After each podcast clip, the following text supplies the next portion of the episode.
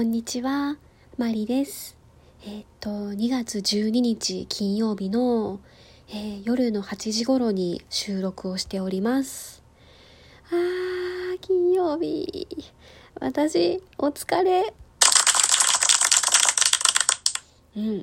あのー、いつも聞いているお姉様の配信を参考に、うん、皆さんもお疲れ様です。なんかダメだなって思いましたね私。自分にばっかりお疲れ様って言って皆さんにお疲れ様ですって言ってなかったなと気づきましていやほんとすいません。うん。まあでも今週忙しかったですね。本当にあの OJT の研修も2日間ありましたしで昨日は日帰りで東京に行ってましたし怒涛の1週間。で今日は今日でまあその2日間仕事に穴を開けていたのでものすごい量のファイルが回ってきまして。やばかった。おかげで今日締め切りになっていた資料が間に合わないのが一つありましてですね。部長すいません。間に合わなかったので週明け出します。言って延期してきました。はい忙しかった。まあでもあのやっと週末なわけですね。で明日はジュゲンさんとマルチプルさんの大阪のライブ。うん。確か午後だったと思うんですよね。12時半会場の1時スタートだったと思います。うん。朝ゆっくりするのかと思いきや朝時間ありますよね。うん。もちろん私は朝練に行きます。うん。で朝練に行けそうな場所がいつもの貸しレッスン室しか思い浮かばないので。なのでえー、いつものスタバに行きそこから梅田に梅田のいつもの貸しレッスン室に行きで朝練終えてからの一度家に帰ってバイオリンを置いてからのまた梅田。やば。でまたあの朝練を何時間入れようかですね迷ってまして。えっと本当は9時から11時の2時間練習を入れたいんですけどまあでも11時まで練習をしてるとその一度家に帰ってまた梅田に戻ってくるのがですねちょっと時間がギリギリになりそうな気がしているので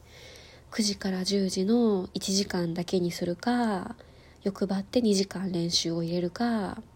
2時間予約をしておいて1時間半で切り上げて えー、一度家に帰ってバイオリンを置くかちょっといろいろ悩んでいるところです。うん。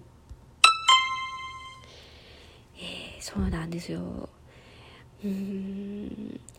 まあ、あのせっかく土日なのでやっぱり土日で少しでも時間があるのであれば私はバイオリンの練習したいんですよね。うんもちろんジュゲンさんのライブも参加しますし文子先生に会いに行くのもすんごく楽しみなんですけど、まあ、その文子先生に会いに行くことを練習しない言い訳にしたくないですね私は。うん。そのバイオリンが先にあってで緊急事態宣言でレッスンが止まったその中で文子先生の YouTube に出会ってでそこから文子先生の世界が広がっていったわけなんですね。なので文子先生大好きですしものすごく遠い存在でめちゃくちゃ尊敬もしてますし女神だと思ってますしもう大好きすぎて変態みたいになってますし文子先生を目の前にするとキューンってなっちゃうんですけど なっちゃうんですけどまあでもそれはですね私がバイオリンをやっててこそ感じる尊敬なんですよ。バイオリンをやってるからこそそのバイオリンの音色に惹かれるんですよね。うんなのでその昨日みたいな東京の日帰りで朝7時過ぎに出て夜9時前に帰ってくるみたいな物理的に練習が難しい時はもうしょうがないんですけど明日の場合は、まあ、ライブもお昼からですしオープンも12時半なので朝の時間は有効に使おうと思っています。うん、で本当のことを言うとその12時まで練習をしてそのままライブ会場に徒歩で向かうのが一番無駄がないんですよ 時間も無駄がないですしその交通費まあ交通費なんて知れてるんですけど、まあ、やっぱり2往復ってまあねそのいらんお金を使ってるわけなので本当はそのまま行けたらいいなと思うんですけどそうするとですね東京のライブでも大阪のライブでもバイオリンケースを背負った変なファンになっちゃうんですよね。うん。ちょっとそれは避けたい。そうなんですよ。あの東京に行く時は一応楽器店に持って行ってお礼を言うっていうのがありましたけどうーんまあ大阪はさすがにバイオリン置いていこうかなと 思っています楽しみですね明日その昨日の東京のライブと違う曲っていうことなので何が流れるのか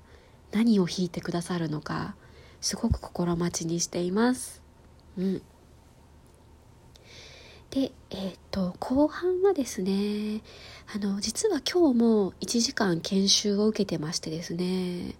すんごい面白かったんですよ。うん、マスク越しでも伝わる好印象の話し方みたいな研修を受けてましてですね。まあ、あのマスクをずっとしてることでその鼻から下が見えなくなっていて、まあ、その目元とか眉の感じとかあとはまあ顔以外でしかあのその自分の相づちというか反応を示すことができなできなくなってますしであとはあの私もそうなんですけどオンライン会議増えましたよね。でまあ直に会えない中でそのオンラインでつないでいてもどうしてもその見えづらいとかあのどこを見てるのか分かんないとかちゃんと声通ってるかなとかやっぱりいろいろ気になるところがあるみたいでですね。その今日の研修は元アナウンサーをやってた方を講師にお招きしてでその Teams マイクロソフトの Teams のオンラインで研修があったわけなんですね。うん。でまあその裏声で話さずに極力地声で話すこととか、えー、とあとはその相づちを打つ時にあのゆっくりうなずくとかうなずくとか目元を細めて笑うとかその表情で見せるのもいいですしあとはその相手の言ったことに対してメモを取るあの下を向いてメモを取る仕草をすることでもちゃんと聞いているっていうのが伝わりますっていうこととか。うーん、まあ、結構その話す側としても聞く側としても参考になったんですよね。でその一番面白かったのがですねそのえっ、と滑舌を直すためのフレーズを使った表情トレーニングっていうのがありましてですねであの要は早口言葉みたいなやつなんですけどその東京特許許 ちょっと待って。東京特許許可局。あーやばい言えない。みたいなやつをあの別に早く言うのが目的ではなくてその笑顔に見えるようにその笑っているように極力見えるように「いい」とか「えー」の口で喋るっていうこととその遠くに向かって話す意識で声のボリュームを出すことでその明るさとかハキハキした感じが出てくる。っていうのでなのでちょっと言いづらいんですけど別に早口言葉ではない。っていうフレーズを何個か教えてもらいましてですね。で今日の研修実際に声に出してこれをやってたんですけどまあなんと難しいことか。えっとで一番面白かったのがですね炙りカルビ。うん。炙りカルビっていう言葉を5回繰り返す。っていう。うーん。いやーなんでかなと思思ってたんですけどあの皆さん言ってみたらわかると思います。めちゃくちゃ言いづらい。炙りカルビ炙りカルビ炙りカルビ炙りカルビ炙りカルビ。あ言えた。であとは東京特許許可局許可局長休暇許可却下。